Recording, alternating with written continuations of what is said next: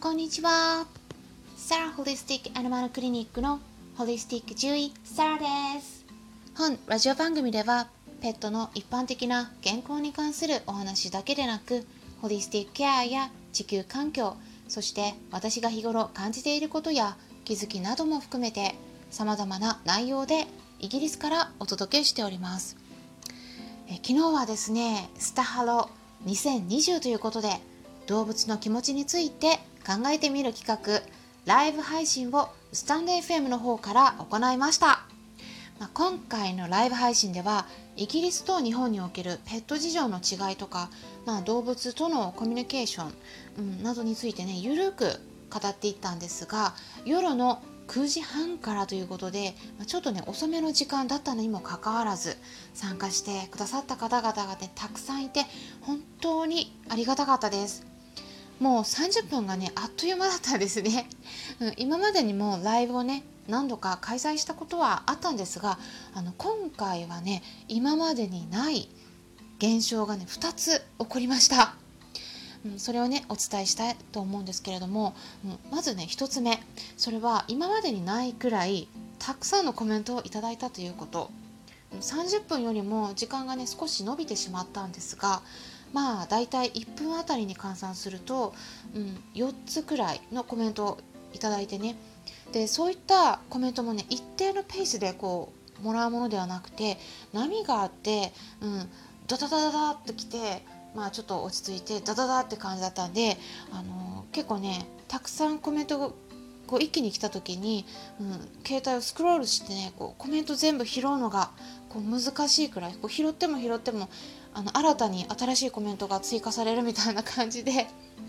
あのコメントがね流れていくこう現象が見られたんですね、うん、これはねちょっと初めてで、うん、びっくりしましたね、うん、あのこれはね、まあ、それだけたくさんの方がコメントをしてくださったからっていうことなんですが、うん、あの実際にねライブを終了してからねふと思ったんですね。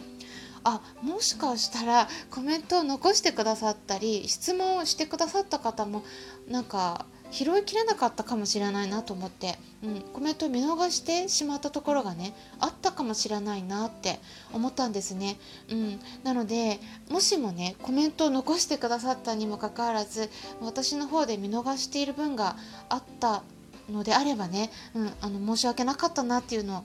あのこの場を借りてねお伝えしたいなと思います。他の方のライブをね視聴させてもらったらまあそこではねコメントを固定してこう残していて、まあ、その欄のところにコメントは全て拾いきれないかもしれないといったことをねもうすでに記載している方もいましたね。うん、なのでね私も次回から、うん、一応そういうふうに、うん、あの残していこうコメントね、うん、使っていこうと思いましたね。それから今までになかった現象2つ目としては投げ銭をいただいたっていうことですね。うん、あの私の方は投げ銭を何度か送ってたことはあるんですね。投げ銭っていうのは、うんまあ、いわゆるお金ですねお金を落としていくっていうことなんですけれども、まあ、お金現金をねそのままっていうよりはこう見た目としてはキャンディーとか、うん、なんかこうアイスクリームとか、まあ、そういったねドーナツとかおやつのこうアイコンになってるんですね、うん、でも実際にはねそこがお金をね払ってるっていうことになるんですね、うん、でまあねほんと今回お二人から投げ銭いただいたんですね、うん、お名前は出していいかちょっとわからないので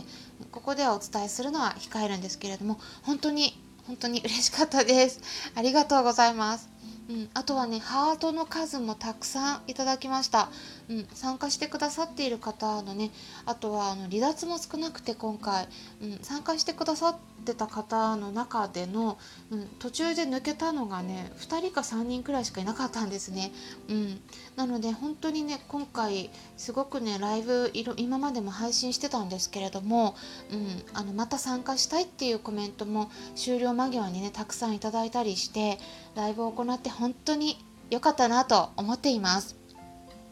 で今回ね、うん、そうやってスタハロ2020というイベントを企画してくださった方が5名いらっしゃって運営事務局の方々にもお礼をお伝えしたいです具体的には下町の小さな情報やという名前のチャンネルを開設されている下町侍さんそれから脱サラ体験チャンネルを開設されている D 氏さん。D は英文字の D ですね。それからビジネス系クイズ配信パソコン AR チャンネルの有野さんですね。それからあとは、えー、スタイフはあなたの人生を幸せにするチャンネルの夏さん、うん、夏くんとも言われますね、えー、そして、えー、最後ですね。趣味と得意が仕事になる。時給4万円。ガイビズラボチャンネルのフィニックスガイさんですねの5名で運営されていたということなんですね。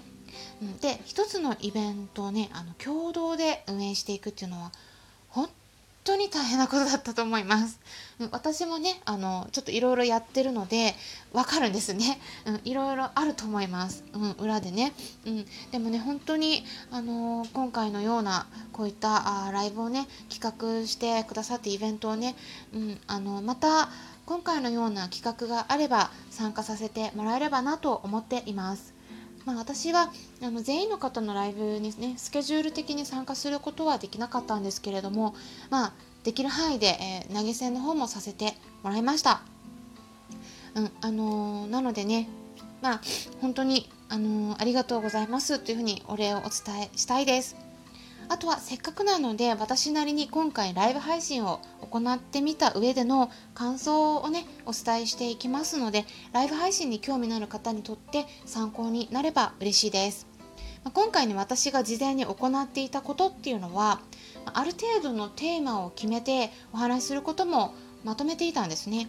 でライブの場合収録と違って、うん、参加者がコメントを残してくださった時にはそのコメントを拾ってってそこからアドリブでお話ししていく必要が出てきます、まあ、何かしらねコメントを残してくださることもあれば、まあ、残せない方もいらっしゃると思うんですね、うん、なのでもう本当に蓋を開けてみなければわからないっていったような感じなんですね。ただ何もねコメントがないとしても、まあ、何かしらお話を続けていかないとなんかね基本的にはこうシーンと静かな状態が、うん、あの何分もね続いてしまうとライブから抜けてしまう人が出てきてしまいますので、まあ、そういったことが起こらないようにするためというのもありますし、まあ、あとはねあの本当に参加してくださっている方にとって楽しんでもらえるような、まあ、ある程度ね話す内容は決めておいた方がいいですね。で私の場合はまあそうやって決めてたんですけれども今回は本当になんかコメントが予想よりも多かったので実際には用意してたのはねあんまり使わなかったんですねもう8割9割くらいはアドリブでしたただ、まあ、今振り返ってみると、まあ、どちらかというとなんかこう一方的に私の方がお話ししすぎたかなと思うくらいでコメントは拾いきれていなかった感じがあったのでまあ、次回はねもう少し他の方のコメントも読んでゆっくりやれたらいいかなっていうふうに思ってね一人反省会をして思いました。あとは他の一般の人たちからのお話をねお伺いしているとまあまだまだ音声メディアっていうのはね身近ではないみたいなんですよね。私たちはね日頃から使っているからねあのまあ本当に簡単だっていうふうに思ってしまいがちなんですけれどもあのスタンド FM もそうだしヒマラヤでもまず最初に携帯電話でアプリを探してダウンロードしなければならないんですよね。で慣れている人からしたらもう1分もかからずに終わるようなことなんですけれども、うん、やったことのない人からするともうなんとなく難しそうってねこうなんかこう手が伸びないっていう意識的な壁があるみたいですね。なんか YouTube の場合はもうすでに携帯にこう入ってたりする場合もあるから、まあ、あんまり時間がかからずに見ることができるしあとはやっぱり、うん、画面の力があるのかなと思うんですね。動画で顔を見れるっていう、まあ、そっちの方がね安心感がやっぱり、うん、あるんですよねきっと、うん、なんかそういうのを感じているんですね。なのでこういうギャップっていうのがあるのでこういった音声メディアの利用者がまだまだやっぱ少ないなと感じています。なのでこうもっとね広げていくためには音声を配信している人こう私たち自身の手で広げていく工夫をしていかなければならないんだろうなというのを感じているところです。まあ、こんな感じでいろいろとね感想をお伝えしたんですけれども今後もねあの、まあ、私はまだまだこうインフルエンサーとしての力はねそんなにあのパワーを持っていないんですけれども、まあ、これからも少しずつ、うん、あの皆さんにねまたなんか還元できるようなことがあの、うん、あのなんだろうなもっと還元できるように情報をね、えー、集めて、えー、お話ししていければなと思っているところです。